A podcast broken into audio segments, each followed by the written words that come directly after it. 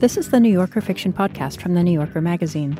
I'm Deborah Treisman, fiction editor at The New Yorker. Each month we invite a writer to choose a story from the magazine's archives to read and discuss. This month we're going to hear Seeing Ershadi by Nicole Krauss, which was published in The New Yorker in March of twenty eighteen.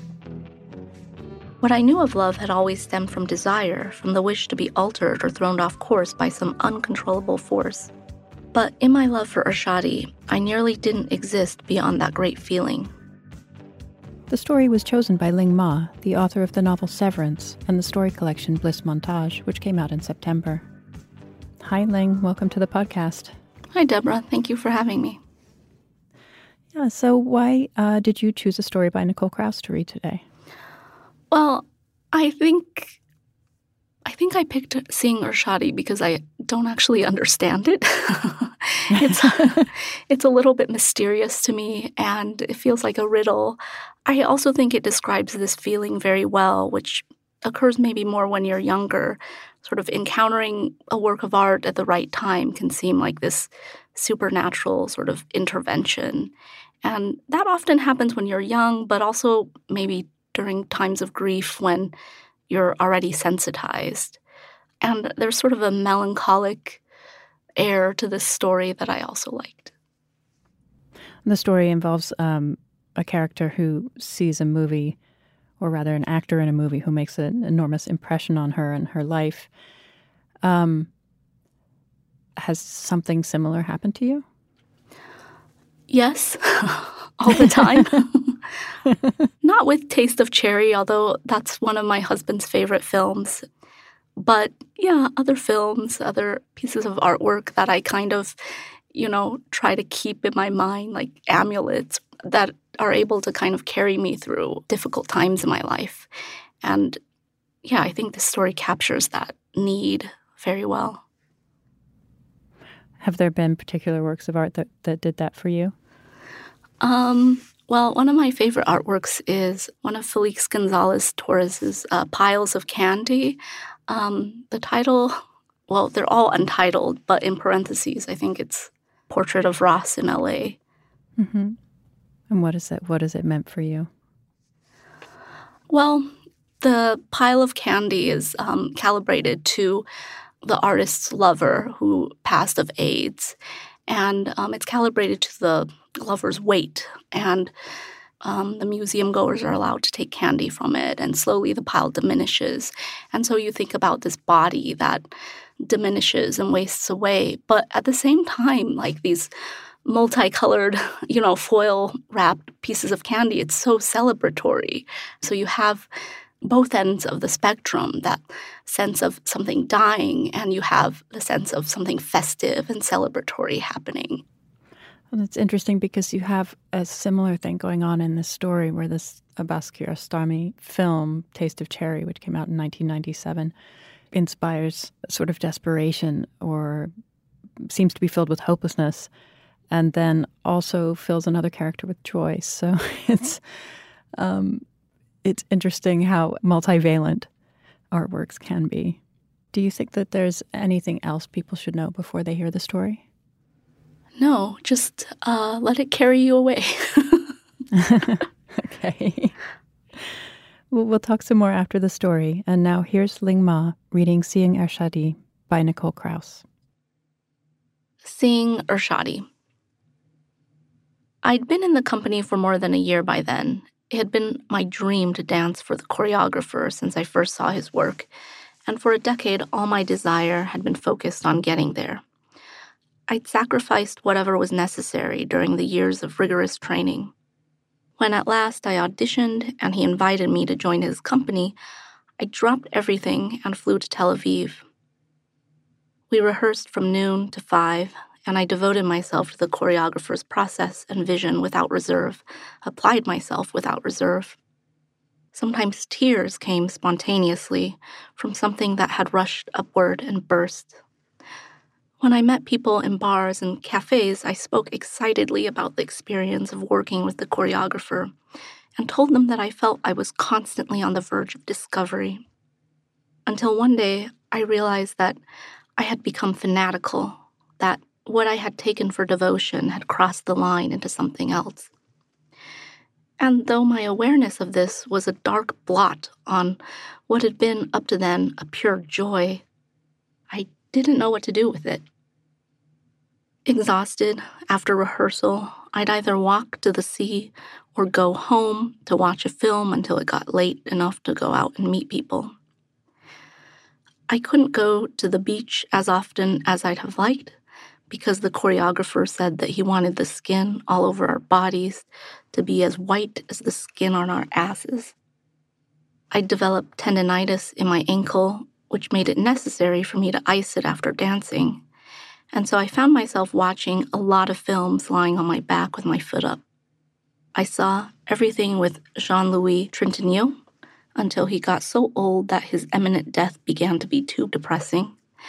And then I switched to Louis Garrel, who is beautiful enough to live forever. Sometimes when my friend Romy wasn't working, she came to watch with me. By the time I finished with Garrel, it was winter, and swimming was out of the question anyway, so I spent two weeks inside with Ingmar Bergman. When the new year started, I resolved to give up Bergman and the weed I smoked every night. And because the title was appealing and it was made far from Sweden, I downloaded Taste of Cherry by the Iranian director Abbas Kiarostami.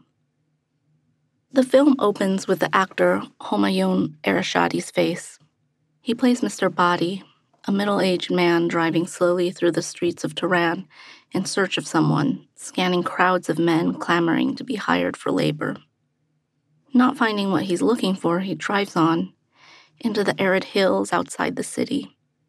When he sees a man on the edge of the road, he slows the car and offers him a ride. The man refuses, and when Badi continues to try to convince him, the man gets angry and stalks off, looking back darkly over his shoulder. After more driving, five or seven minutes of it, an eternity in a film, a young soldier appears, hitchhiking, and Badi offers him a ride to his barracks. He begins to question the boy about his life in the army and his family in Kurdistan. And the more personal and direct the questions are, the more awkward the situation becomes for the soldier, who is soon squirming in his seat. Some twenty minutes into the film, Badi finally comes out with it. He's searching for someone to bury him. He's dug his own grave into the side of one of those bone-dry hills, and tonight he plans to take pills and lie down in it. All he needs is someone to come in the morning to check that he's really dead, and then to cover him with twenty shovelfuls of earth. The soldier opens the car door, leaps out, and flees into the hills. What Mister Badi is asking amounts to being an accomplice to a crime, since suicide is forbidden in the Quran. The camera gazes after the soldier as he grows smaller and smaller, until he disappears altogether into the landscape. Then it returns to Ershadi's extraordinary face, a face that remains almost completely expressionless throughout the film, and yet manages to convey a gravity and a depth of feeling that could never come from acting, that can only come from an intimate knowledge of what it is to be pushed to the brink of hopelessness. Not once in the film are we told anything about the life of Mister Badi or what might have led him to decide to end it. Nor do we witness his despair. Everything we know about the depth contained within him we get from his face, which also tells us about the depth contained within the actor Homayoun Ershadi, about whose life we know even less.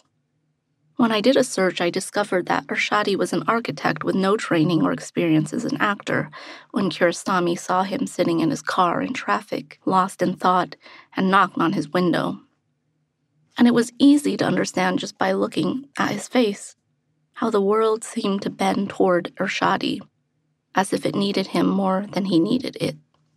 His face did something to me, or rather, the film, with its compassion and its utterly jarring ending, which I won't give away, did something to me. But then again, you could also say that, in some sense, the film was only his face. His face and those lonely hills. Not long after that, it became warm again. When I opened the windows, the smell of cats came in, but also of sunshine, salt, and oranges. Along the wide streets, the ficus trees showed new green. I wanted to take something from this renewal, to be a small part of it, but the truth was that my body was increasingly run down. My ankle was getting worse the more I danced on it, and I was going through a bottle of Advil a week. When it was time for the company to go on tour again, I didn't feel like going, even though it was to Japan, where I'd always wanted to travel. I wanted to stay and rest and feel the sun. I wanted to lie on the beach with Romy and smoke and talk about boys, but I packed my bag and rode with a couple of the other dancers to the airport. We had three performances in Tokyo, followed by two free days, and a group of us decided to go to Kyoto. It was still winter in Japan. On the train from Tokyo, heavy tile roofs went by, houses with small windows. We found a ryokan to stay at, with a room done up with tatami mats and shoji panels, and walls the color and texture of sand. Everything struck me as incomprehensible. I constantly made mistakes. I wore the special bathroom slippers out of the bathroom and across the room. When I asked the woman who served us an elaborate dinner what happened if something was spilled on the tatami mat, she began to scream with laughter. If she could have fallen off her seat, she would have. But the room had no seats at all. Instead, she stuffed the wrapping from my hot towel into the gaping sleeve of her kimono, but very beautifully, so that one could forget the fact that she was disposing of garbage. On our last morning in Japan, I got up early and went out with a map, on which I had marked the temples I wanted to visit. Everything was still stripped and bare. Not even the plum trees were in blossom yet, so there was nothing to bring out the hordes with their cameras, and I got used to being mostly alone in the temples and the gardens, and to a silence that was only deepened by the loud cawing of crows. So it was a surprise when, having passed through the monumental entrance gate of Nanzenji, I ran into a large group of Japanese women chatting happily in sing-song fashion on the covered walkway that led to the abbot's residence. They were all outfitted in elegant silk kimonos, and everything about them, from the ornate inlaid combs in their hair to their gathered obi belts and their patterned drawstring purses, was of another age. The only exception was the dull brown slippers on their feet, the same kind offered at the entrance of every temple in Kyoto, all of which were tiny and reminded me of the shoes that Peter Rabbit lost in the lettuce patch. I tried them myself the day before, shoving my feet into them and gripping with my toes while attempting to slide across the smooth wooden floors, but after almost breaking my neck trying to climb stairs in them, I'd given up and taken to walking across the icy planks in my socks. This made it impossible to ever get warm, and shivering in my sweater and coat, I wondered how the women didn't freeze wearing only silk, and whether assistance was needed to tie and wrap and secure all the necessary parts of their kimonos. Without noticing, bit by bit, I'd worked my way into the center of the group, so that when suddenly the women began to move in unison, as if in response to some secret signal, I was swept along, down the wide and dim open-air corridor, carried by the flow of silk and the hurried pitter-patter of tiny slippers. About twenty feet down the walkway, the group came to a halt and spat out from its amoeba-like body a woman dressed in normal street clothes, who now began to address the others. By standing on my tiptoes, I could just see over the women's heads to the four hundred year old Zen garden that was one of the most famous in all of Japan. A Zen garden, with its raked gravel and precise minimum of rocks, bushes, and trees, is meant not to be entered but to be contemplated from the outside, and just beyond where the group had stopped was the empty portico designed for this. But when I tried to make my way out by tapping shoulders and asking to be excused, the group seemed only to tighten around me. Whomever I tapped would turn to me with a bewildered look and take a few quick little steps to the left or the right so that I could pass, but immediately another woman in a kimono would flow in to fill the void, either out of an innate instinct to correct the group's balance or just to get closer to the tour guide. Enclosed on all sides, breathing in the dizzying stench of perfume and listening to the guide's relentlessly incomprehensible explanations, I began to feel claustrophobic. But before I could try to elbow my way out more violently, the women suddenly started to move again, and by flattening myself against the wall of the abbot's residence, I managed to stay put, forcing them to move around me. They crossed the wooden floor in a chorus of scuffling slippers. It was then that I saw him, making his way along the covered walkway in the opposite direction. He looked older, and his wavy hair had turned silver, making his dark eyebrows seem even more severe. Something else was different, too. In the film, it had been absolutely necessary to project an impression of his physical solidity, which Kiarostami had done by keeping the camera closely trained on his broad shoulders and strong torso as he drove through the hills outside Tehran. But even when Ershadi had got out of the car to gaze at the arid hills and the camera had hung back at a distance, he'd appeared physically formidable, and this had given him an authority that, combined with the depth of feeling in his eyes, had made me want to weep. But as he continued down the covered walkway, Ershadi looked almost slender. He'd lost weight, and it was more than that. It seemed that the width of his shoulders had contracted. Now that I was seeing him from behind, I began to doubt that it was Ershadi. But just this disappointment began to pour into me like concrete. The man stopped and turned, as if someone had called to him. He stood very still, looking back at the Zen garden, where the stones were meant to symbolize tigers leaping toward a place they would never reach. A soft light fell on his expressionless face. And there it was again, the brink of hopelessness. At that moment, I was filled with an overwhelmingly tender feeling that I can only call it love. Gracefully, Ershadi turned the corner.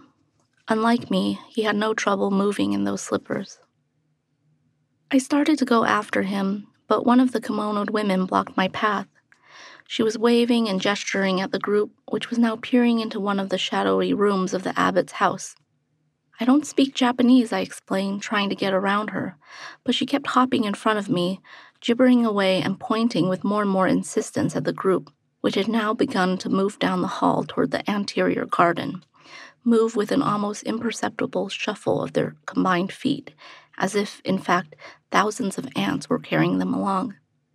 "I'm not with the tour," I said, making a little cross with my wrists, which I had seen the Japanese do when they wanted to signal that something was wrong, or not possible, or even forbidden. "I was just on my way out," I said, and pointed toward the exit with the same insistence with which the woman in the kimono was pointing at the group. She grabbed my elbow and was trying to pull me forcibly back in the other direction. Maybe I had upset the delicate balance of the whole, a balance determined by subtleties that I, in my foreignness, would never understand. Or perhaps I had committed an unpardonable act by leaving the group. Again, I had a feeling of impenetrable ignorance, which for me will always be synonymous with traveling in Japan. "Sorry," I said, "but I really have to go now," and with a tug more violent than I'd intended, I freed myself of her hand and jogged toward the exit. But when I turned the corner, there was no sign of Ershadi. The reception area was vacant except for the Japanese women's shoes lined up on old wooden shelves. I ran outside and looked around, but the temple grounds were occupied only by large crows, which took clumsily to the sky as I ran past. Love. I can only call it that, however different it was from every other instance of love that I had experienced. What I knew of love had always stemmed from desire, from the wish to be altered or thrown off course by some uncontrollable force. But in my love for Ershadi, I nearly didn't exist beyond that great feeling. To call it compassion makes it sound like a form of divine love, and it wasn't that. It was terribly human. If anything, it was an animal love, the love of an animal that had been living in an incomprehensible world until one day it encounters another of its kind and realizes that it has been applying its comprehension in the wrong place all along. It sounds far-fetched, but at that moment I had the feeling that I could save Ershadi. Still running, I passed under the monumental wooden gate and my footfalls echoed up in the rafters. A sense of fear began to seep in, fear that he planned to take his life just like the character he'd barely played, and that I had lost the brief chance I had been given to intercede. When I reached the street, it was deserted. I turned in the direction that led to the famous pathway alongside the narrow river and ran, my bag slapping against my thigh. What would I have said to him if I had caught up to him? What would I have asked him about devotion? What was it that I wanted to be when he turned and at last his gaze fell upon me? It didn't matter, because when I came around the bend, the path was empty and the trees black and bare. Back at the ryokan, hunched on the tatami floor, I searched online. But there was no news about Homayoun Ershadi, nothing to suggest he was traveling in Japan or no longer alive. My doubt only grew on the flight back to Tel Aviv. The plane glided above a great shelf of clouds, and the farther it got from Japan, the less possible it seemed that the man had actually been Ershadi, until at last it seemed absurd, just as kimonos and Japanese toilets and etiquette and tea ceremonies, which had all possessed irrevocable genius in Kyoto, at a distance grew absurd. The night after I got back to Tel Aviv, I met Romy at a bar. I told her about what happened in Japan, but in a laughing way, laughing at myself for believing for even a moment that it was actually Ershadi I'd seen and run after. As I told the story, her large eyes became larger. With all the drama of the actress that she is, Romy lifted a hand to her heart and called the waiter to refill her glass, touching his shoulder in the instinctive way she has of drawing others into her world, under the spell of her intensity. Eyes locked with mine, she removed her cigarettes from her bag, lit one, and inhaled. She reached across the table and laid her hand over my hand. Then she tilted her chin and blew out the smoke, all without breaking her gaze. "I don't believe it," she said at last in a throaty whisper. "The exact same thing happened to me." I began to laugh again. Crazy things were always happening to Romy. Her life was swept along by an endless series of coincidences and mystical signs. She was an actress but not a performer, the difference being that at heart she believed that nothing was real, that everything was a kind of game, but her belief in this was sincere, deep, and true, and her feeling for life was enormous. In other words, she didn't live to convince others of anything. The crazy things that happened to her happened because she opened herself to them and sought them out, because she was always trying something without being too invested in the outcome, only in the feeling it provoked and her ability to rise to it. In her films, she was only ever herself, a self stretched this way or that by the circumstances of the script. In the year that we had been friends, I had never known her to lie. "Come on," I said, "you're not serious." But as she was never less than completely serious, even while laughing, Romy, still gripping my hand across the table, launched into her own story about Ershadi. She had seen Taste of Cherry five or six years ago in London. Like me, she had been utterly moved by the film and by Ershadi's face, disturbed even. And yet, at the last moment, she had been released into joy. Yes, joy was what she had felt, walking home from the theater in the twilight to her father's apartment. He was dying of cancer, and she had come to take care of him. Her parents had divorced when she was three, and during her childhood and her teenage years, she and her father had grown distant, very nearly estranged. But after the army, she had gone through a kind of depression, and her father had come in to see her in the hospital. And the more he'd sat with her at her bedside, the more she'd forgiven him for the things that she had held against him all those years. From then on, they remained close. She had often gone to stay with him in London, and for a little while even attended acting school there and lived with him in his apartment in Belsize Park. A few years later, his cancer had been diagnosed, and a long battle ensued that looked to have been won, until at some point it became clear, beyond a shadow of a doubt, that had been lost. The doctors gave him three months to live. Romy left everything in Tel Aviv and moved back to her father's apartment, and during the months that his body began to shut down, she stayed by his side, rarely leaving him. He had decided against having any more of the poisonous treatments that would have prolonged his life by only a matter of weeks or months. He wished to die with dignity and in peace, though no one ever really dies in peace, as the body's journey toward the extinction of life always requires violence. These large and small forms of violence were the stuff of their days, but always mingled with her father's humor. They took walks while he could still walk, and when he couldn't anymore, they spent long hours watching detective series and nature documentaries. Seeing her father's transfixed expression in the glow of the T V, it struck Romy that he was no less deeply invested in these stories, the stories of unsolved murders, of spies, and of the struggle of a dung beetle trying to roll its ball of manure over a hill, now that his own story was quickly drawing to a close. Too weak to get out of bed to go to the bathroom at night, he would try anyway, and then Romy would hear him collapse on the floor and would go and cradle his head and pick him up, because by then he was no heavier than a child. It was during this time, the time that her father could no longer make it even the short distance to the bathroom, and the round-the-clock nurse had to throw him over her large Ukrainian shoulder, that, at the nurse's insistence, Romy pulled on her coat and left the house for a few hours to go to see a film. She didn't know anything about the film, but she was drawn to the title, which she had seen on the marquee on a trip to or from the hospital. She took a seat toward the back of the nearly empty theater. There were only five or six people there, Romy said. But unlike when the theater is full and everyone disappears around you as the screen comes alive, she felt acutely aware of the presence of the others, most of whom had also come alone. During the many wordless stretches of the film, stretches in which one hears ear horns and the sound of bulldozers and the laughter of unseen children, and the long shots when the camera rests on Ershadi's face, Romy felt aware of herself watching, and the others also watching. At the moment when she understood that Mister Body was planning to take his life and that he was looking for someone to bury him in the morning, she began to cry. Soon after that, a woman stood up and walked out of the theater, and this made Romy feel a little bit better, since it created an unspoken bond among those who remained. I said that I wouldn't give away the end, but now I see that there is no way around it, that I will have to, since it was Romy's belief that if the film had come to a normal end, what happened to each of us later almost certainly would not have happened.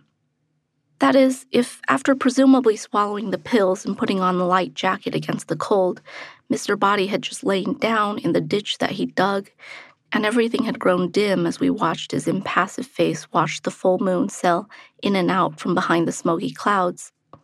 And then, as a clap of thunder sounded, when it had grown so dark that we could no longer see him at all until a flash of lightning illuminated the screen again, and there he was, still lying there, staring out, still of this world, still waiting as we are still waiting, only to be plunged into darkness again until the next bright flash, in which we discovered that his eyes had at last drifted closed.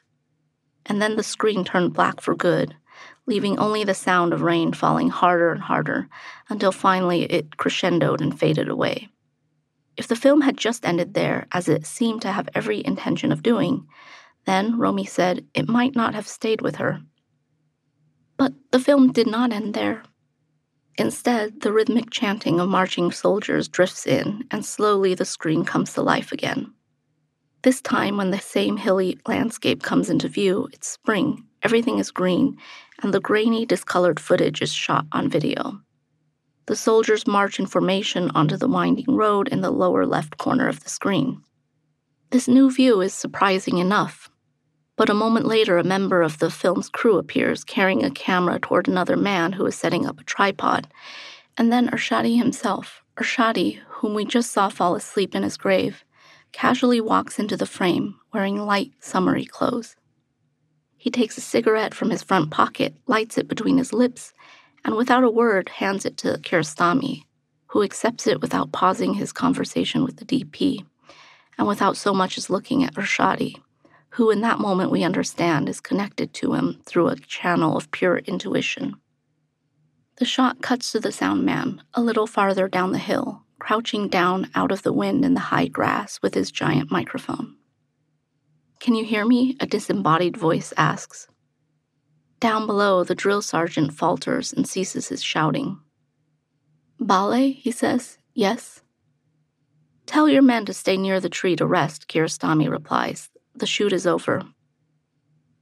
The last line of the film is spoken a few moments later, as Louis Armstrong's mournful trumpet starts to wail, and the soldiers can be seen sitting and laughing and talking and gathering flowers by the tree where Mister Body lay down in the hope of eternal rest, though now the tree is covered with green leaves. "We're here for a sound take," Kiarostami says. And then it is just that huge, beautiful, plaintive trumpet without words. Romy sat through the trumpet and the credits, and, though tears were streaming down her face, she felt elated. It was not until some time after she had laid her father in the ground and shoveled the dirt into his grave herself, pushing away her uncle, who tried to pry the tool from her, that Romi recalled Ershadi. So many intense things had happened to her since she had walked home full of joy in the twilight that she hadn't had time to think about the film again. She had stayed on in London to take care of her father's things, and when there was nothing left to take care of, when everything had been finalized and squared away, she remained in the nearly empty apartment for months. During the days, all of which passed in the same way, she lay around listlessly, unable to apply herself to anything. The only time she could feel any desire was during sex, and so she had started seeing Mark again, a man she had dated during the year she was at acting school. He was possessive, which was part of why their relationship had ended in the first place. And now that she had been with other men since they'd broken up, he was even more jealous and obsessive, and wouldn't stop pushing her to tell him what it had been like with them. But the sex they had was hard and good, and she found it bracing after the months of feeling as though she had no body, as though her father's failing body were the only body there was. At night, after Mark came home from work, Romi would go to his place, and in the darkened bedroom, he would scroll through pornography until he found what he was looking for, and then would fuck her as she lay on her stomach, and they watched two or three men penetrating one woman on the massive screen of his T V, pushing their dicks into her pussy and her ass and her mouth, everyone breathing and moaning in surround sound. Just before he came, Mark would slap Romi hard on the ass, thrusting himself into her and calling her a whore, enacting some ancient pain that drove him to believe that the woman he loved would never remain true to him. One night after this performance, Mark had fallen asleep with his arms around her, and Romi had lain awake, for, exhausted as she always was, she couldn't sleep. Finally, she shimmied out from under him and crawled around on the floor in search of her underwear. Having no desire to stay and no desire to go, she'd sunk back down on the edge of Mark's bed and felt the remote control under her. She switched on the T V and surfed the channels, passed over the stories of mother elephants and bee colonies that she had watched with her father, over the cold cases and the late-night talk shows, until there, nearly filling the enormous screen, was Ershadi's face. For a second, it appeared larger than life in the otherwise dark room. And then it was lost again, because her thumb had continued its restless search before she realized what she was seeing. When she flipped back, she couldn't find him. There was nothing on about film or Iran or Kiarostami. She sat there, startled and bewildered in the dark, and then slowly a sense of longing came over her like a wave, and she started to laugh for the first time since her father had died, and she knew it was time to go home. There was no choice but to believe Romi. Her story was so precise that she couldn't have made it up. Sometimes she exaggerated the details, but she did it believing the exaggerations, and this only made her more lovable, because it showed you what she could do with the raw material of the world. And yet, after I went home and the spell of her presence wore off, I lay on my bed feeling sad and empty and increasingly depressed, since not only was my encounter with Ershadi not unique, but worse, unlike Romi, I had no idea what it meant or what I was supposed to do with it. I had failed to understand anything or take anything from it, and had told the story as a joke, laughing at myself. Lying alone in the dark, I started to cry. Sick of the pain throbbing in my ankle, I swallowed a handful of Advil in the bathroom. The pill swilled in my stomach with the wine I drunk, and soon enough nausea overtook me, and then I was kneeling on the bathroom floor, throwing up into the toilet. The next morning, I woke to banging on the door. Romi had had a sense that something was wrong and had tried to call, but I hadn't picked up all night. Still woozy, I started to cry again. Seeing the state I was in, she went into high gear, boiling tea, laying me out on the couch, and cleaning up my face. She held my hand, her other palm resting on her own throat, as if my pain were her pain, and she felt everything and understood everything. Two months later, I quit the company. I enrolled in graduate school at N Y U, but stayed on in Tel Aviv through the summer, and flew back only days before the start of the semester. Romi had met Amir by then, an entrepreneur fifteen years older than her, with so much money that he spent most of his time looking for ways to give it away. He wooed Romi with the same singular drive he applied to everything he wanted. a few days before my flight, Romy threw a goodbye party for me at our favorite restaurant, and all the dancers came and our friends and most of the boys we'd slept with that year. Amir didn't come because he was busy, and the following day, Romy left for Sardinia on his yacht. I packed up my things alone. I was sad to leave and wondered if I'd made a mistake. For a while, we stayed in close touch. Romy got married, moved to Amir's mansion on a cliff above the Mediterranean, and got pregnant. I studied for my degree and fell in love, and then out of it a couple of years later. In the meantime, Romy had two children, and sometimes she sent me photos of those boys whose faces were hers and seemed to borrow nothing from their father. But we were in touch less and less, and then whole years passed in which we didn't speak at all. One day, soon after my daughter was born, I was passing a cinema on twelfth street, and I felt someone's gaze, and when I turned, I saw Ershadi's eyes staring at me from the poster for Taste of Cherry. I felt a shiver up my spine. The screening had already passed, but no one had taken down the poster. I took a photo of it, and that night I sent it to Romy, reminding her of a plan we'd once hatched to go to Tehran, me with a fresh American passport without Israeli stamps, and her with the British one she'd had through her father, to sit in the cafes and walk the streets that were the setting of so many films we loved, to taste life there, and lie on the beaches of the Caspian Sea.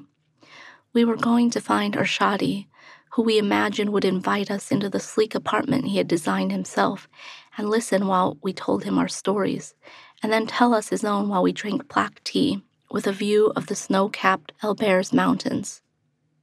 In the letter, I had admitted to her the reason that I'd cried the night she told me about the encounter with Ershadi. Sooner or later, I wrote, I would have had to admit that in the blaze of my ambition, I'd failed to check myself. I would have had to face how miserable I was and how confused my feelings about dancing had become. But the desire to see something from Ershadi, to feel that reality had expanded for me as it had for her, that the other world had come through to touch me, had hastened my revelations. I didn't hear back from Romy for weeks, and then finally her answer arrived. She apologized for taking so long. It was strange, she said. She hadn't thought of Ershadi for years until three months ago when she decided to watch Taste of Cherry again. She'd recently left Amir, and on nights when she couldn't sleep in the new apartment, with its unfamiliar smells and noises from the street, she would stay up watching movies. What surprised her was how differently Ershadi's character struck her this time. While she'd remembered him as passive, nearly saint-like, now she saw that he was impatient and often surly with the men he approached, and manipulative in the way he tried to get them to agree to what he wanted, sizing up their vulnerabilities and saying whatever was necessary to convince them. His focus on his own misery and his single-minded determination to carry out his plan struck her as self-absorbed. What also surprised her, because she didn't remember it, were the words that appear for a moment on the black screen before the film begins. In the name of God. How could she have missed that the first time, she wondered. Of course she'd thought of me as she lay in the dark and watched, of that year when we were still so young and spoke endlessly of men. How much time we wasted, she wrote, believing that things came to us as gifts, through channels of wonder in the form of signs, in the love of men, in the name of God, rather than seeing them for what they were, strengths that we dragged up from the nothingness of our own depths. She told me about a film that she wanted to write when she finally got the time, which followed the story of a dancer like me. And then she told me about her boys, who needed her for everything, it seemed, just as the men in her life had always needed her for everything. It was good, she wrote, that I had a daughter. And then, as if she had forgotten that she had already moved on to other things, as if we were still sitting across from each other deep in one of our conversations without beginning, middle, or end, Romy wrote that the last thing that surprised her was that when Ershadi is lying in the grave he's dug and his eyes finally drift closed and the screen goes black, it isn't really black at all. If you look closely, you can see the rain falling. That was Ling Ma reading Seeing Ershadi by Nicole Krauss. The story appeared in The New Yorker in March of twenty eighteen and was included in Krauss's collection To Be a Man, which was published by Harper in twenty twenty. Hi, I'm Deborah Treisman, fiction editor of The New Yorker. Each week on the Writer's Voice podcast, New Yorker fiction writers read their newly published stories from the magazine. You can hear from authors like Colson Whitehead. Turner nudged Elwood, who had a look of horror on his face. They saw it. Griff wasn't going down. He was going to go for it, no matter what happened after. Or Joy Williams. Her father was silent. Slowly, he passed his hand over his hair. This usually meant that he was traveling to a place immune to her presence, a place that indeed contradicted her presence. She might as well go to lunch. Listen to new stories or dive into our archive of great fiction. You can find the work of your favorite fiction writers and discover new ones. Listen and follow The Writer's Voice wherever you get your podcasts.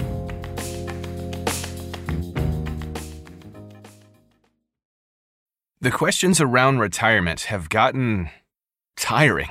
Instead of, have you saved up enough? Shouldn't they be asking, what is it that you love to do? And how can we help you keep doing it? The truth is, you're not slowing down. So your retirement plan should be more of an action plan, a hiking plan, a music plan, a sailing plan.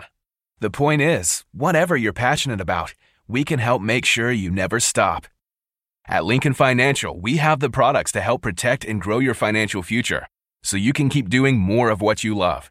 Make your pastimes last a lifetime at lincoln financial dot com slash action plan.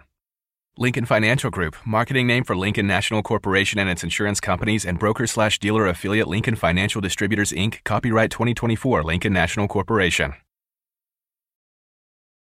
So, Ling, the story starts um, pretty much in the middle of a story. That first line, I'd been in the company for more than a year by then, um, assumes we know a lot of things we don't know. You know, we don't know what company. We don't know by when. Uh, we don't even know that she's a dancer yet. Why do you think um, Krauss opened the story, you know, completely in media res? Well, I think... Um It makes sense for this character. Um, the voice throughout the story sounds so nonchalant, but she's really touching on some darker subjects, um, just very nonchalantly. What I like about this voice is that it's just taken for granted, I think, the sadness or the melancholy or the sense of being lost. Um, she doesn't explicate those things. It's all embedded in the way that she speaks, the narrator. And for most of the story, we don't know much about her other than that she's a dancer. You know, we learn that fast. You know, she flies to Tel Aviv. We don't know where her home is. We don't know where she's flying from. And really, strictly, we don't actually know that she's female for quite some time. Mm-hmm. Um, what effect do you think that has on how we read the story? I think there's a sense of displacement um, throughout. She's not necessarily tethered to one place or thing for very long, although I sense that she wants to be swept up, and that's why she pours so much into her dance company, into uh, the choreographer. She wants to be swept up into something. She wants to be obsessed. She wants to be pulled into place, but she can't be. In the case of dancing, it's because her body gives out. There's something, there is a sense of displacement, I think, throughout um, the story. Yeah, it's interesting because the story's constantly displacing itself, right? We start in Tel Aviv, then we're in Iran, mm-hmm. in the middle of this movie, with the, you know, in the, the lonely hills outside of Tehran, and then we're in a Zen garden in Kyoto. Yeah. And then we're in London with Romy. So yeah. What's the what's the effect of all that scene changing? Well, I was going to say, I think the sense of displacement is also uh, in the three different uh, reactions described to the film. Uh, between the narrator and Romy, we have three different interpretations of the film. And we think the film is one way, and then in the end, uh, in the last time, I think it's a much more uh, skeptical reaction.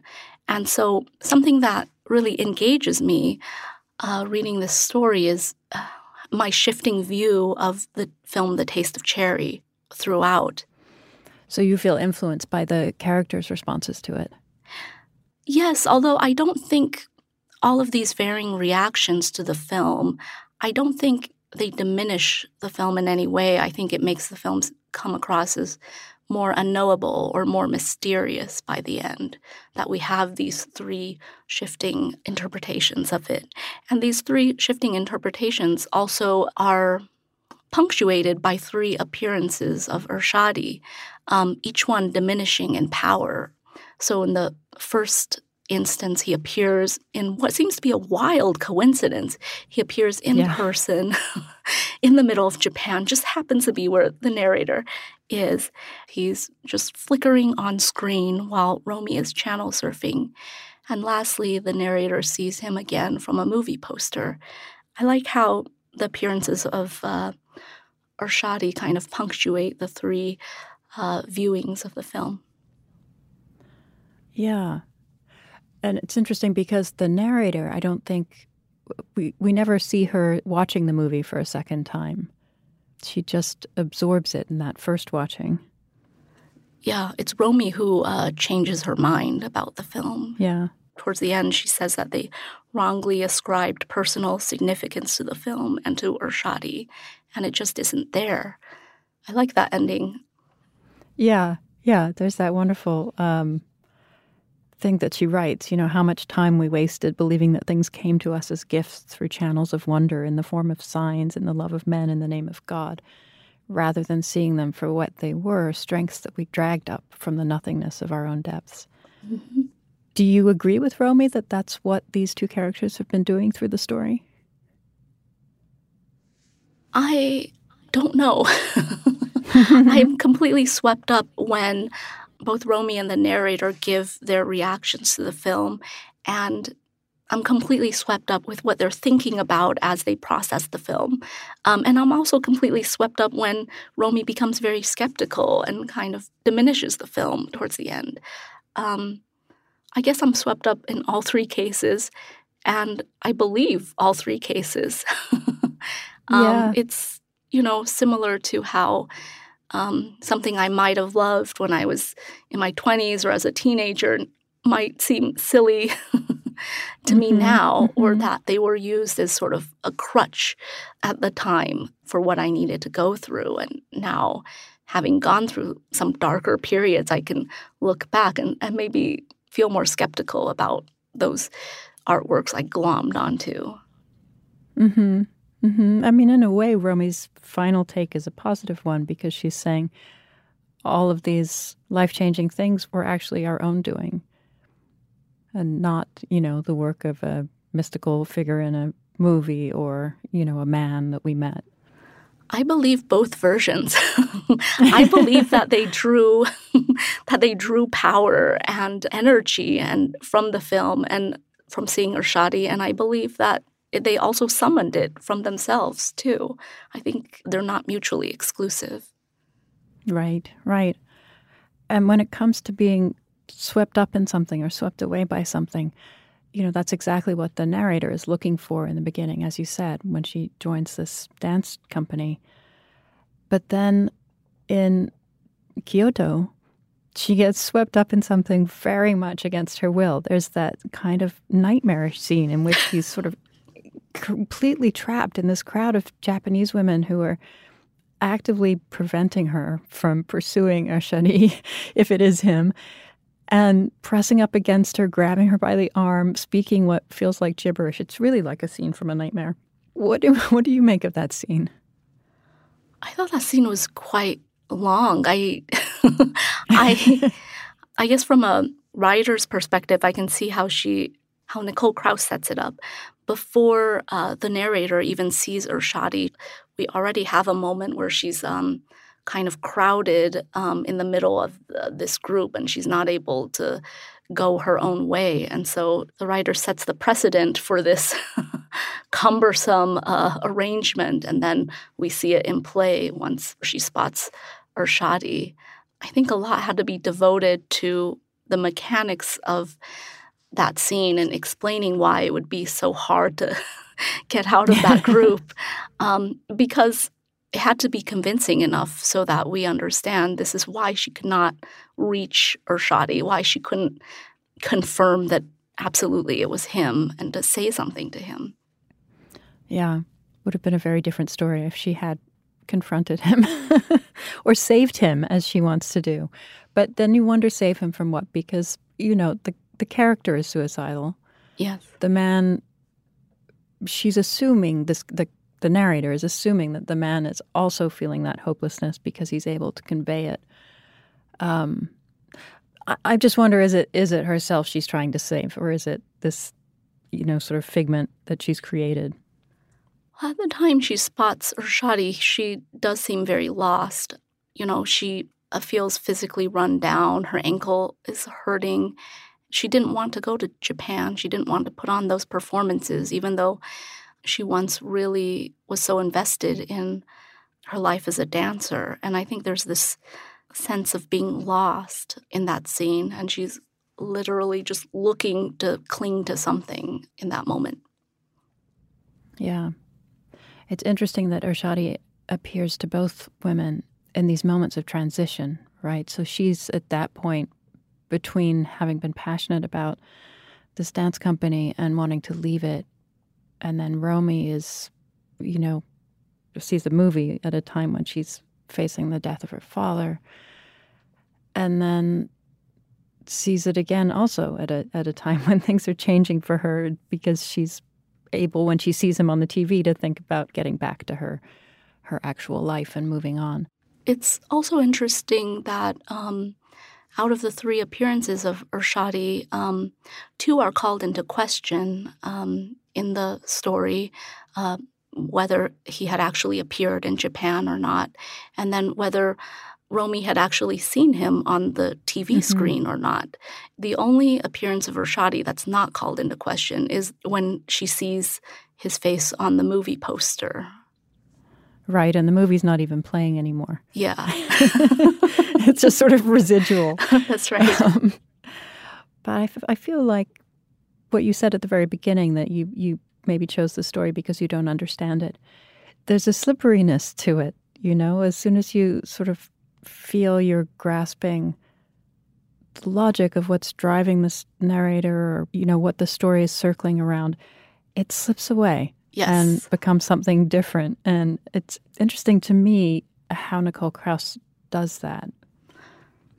I think as a reader all along, what I was waiting for was to see how the film or how Ershadi's appearances in their lives change them. I was waiting for the film to grant these characters some kind of absolution.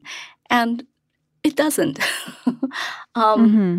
Or maybe it does for a time, but that's it. Do they need absolution? They may not need it, but who doesn't want it? Who True. Doesn't want it, right? Um, I, yeah, that's what drove me to keep reading. In my reading, I'm thinking about him showing up at these times of change or transition. And obviously, in the movie, the character is at a final transition point between life and death. And then in the movie, it's as slippery as in the story, because you don't entirely know if Mister Badi dies.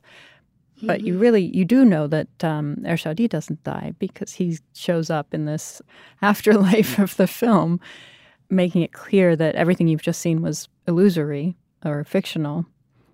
Yeah, I think there's a line in the story, is it life comes rushing back or something, in that ending, and I think that's a perfect description of it. Um, when we get to the scenes of the production, it does feel like someone just let the air and the sunshine in uh, very much at the end, and it feels like a sigh of relief or something. Uh, maybe that's why Romy leaves the movie theater feeling so elated. Mm-hmm. Except it doesn't mean that her father's not going to die. It doesn't mean that the, her father isn't going to die, but the movie gestures towards there's more. There's more after this. And mm-hmm. I think that message came to her at the at the right time, even though she diminishes the film later. Maybe she just doesn't need it later. Yeah, she doesn't need it later. Why do you think we end with that idea that you know, when the thunder and lightning stop, the screen doesn't turn black. You can still see rain. It's a beautiful image. Does it say something about the story? I was wondering about that, too. I think it's part of the story's mystery, because the first time I saw the film, I do assume that the screen goes to black. But this idea that the screen doesn't go to black, but that it's still filming, that you're seeing the darkness and you're seeing the rain, I think it contributes to this idea that life goes on. It keeps happening. But maybe that's a little bit too explicit of an interpretation. You you were saying earlier that you were drawn to works of art about other works of art, or that incorporate or play with other works of art. Mm-hmm. What is appealing about that idea as a writer? Well, it's also absorbing the reader's associations of that artwork along with it, and it gives the fiction sort of a a kind of charge. It takes on more meanings when moved into the realm of fiction, and thinking about how the story tries to metabolize this other artwork for its own aims. Um, I think that was what drew me to the story initially. Now I feel kind of bad because I'm going to reference uh, something that I've done. Um, I guess I did this in Severance with the Bible. Mm-hmm. And I wanted the reader to take all of their associations of the Bible, of Christianity, with them into the novel. Um, it's something that's already there. You can play with it. Mm-hmm. How how different would it be to read the story never having seen the movie? I don't think it would be as powerful. I think you need the movie. um, the story is completely comprehensible if you were just to have read it without seeing the film, because the descriptions are quite um, detailed. But I don't think it's the same as experiencing the film and then coming to the story.